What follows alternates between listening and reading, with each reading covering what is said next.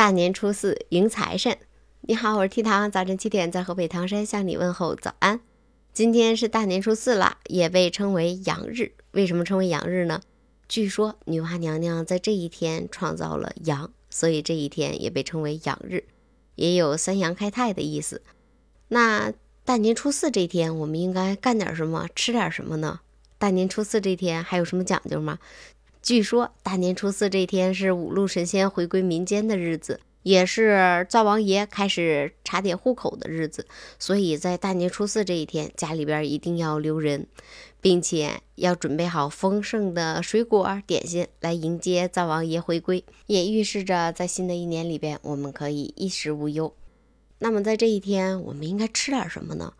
大年初四这天吃的东西可就讲究了，你是不是从大年开始一直到大年初三这几天，天天的大鱼大肉也剩了不少菜吧？在大年初四这天，我们就要吃折罗，就是把我们所剩的美食都汇成一大锅，这个就叫折罗，也可以让灶王爷看看我们，嗯，还是很勤俭的，我们没有浪费食物。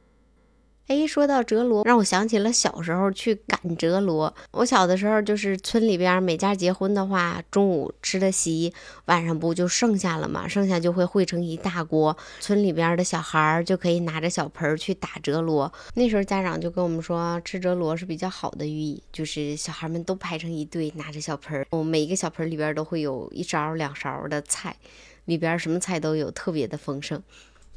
我还跟着去过呢，当时觉得那个饭好香啊，就是混合着白酒的味道，还有 口水的味道，就是它会有那个折罗会有一股特别特别的味道。哎，现在好像是有的地方还专门卖折罗呢，把所有炒好的菜都折到一个大盆里边，再撒上白酒，摇晃均匀，就成了现代版的折罗。嗯，据说折罗这个买卖做的还不错呢。哎，他他跑偏了，跑偏了啊！大年初四这天，我们还应该干点什么呢？我们就要开始把家里打扫干净了，把垃圾该扔的扔掉了，因为今天我们开始送穷神了，预示着我们新的一年越来越好，财源滚滚，好运连连。那你那个城市大年初四这天都吃点什么，干点什么呢？有没有其他的讲究？也可以评论区里面留言。好啦，我是 T 糖，明天早晨七点，我们不见不散。记得点赞、订阅、评论、关注，明天再见吧，拜拜。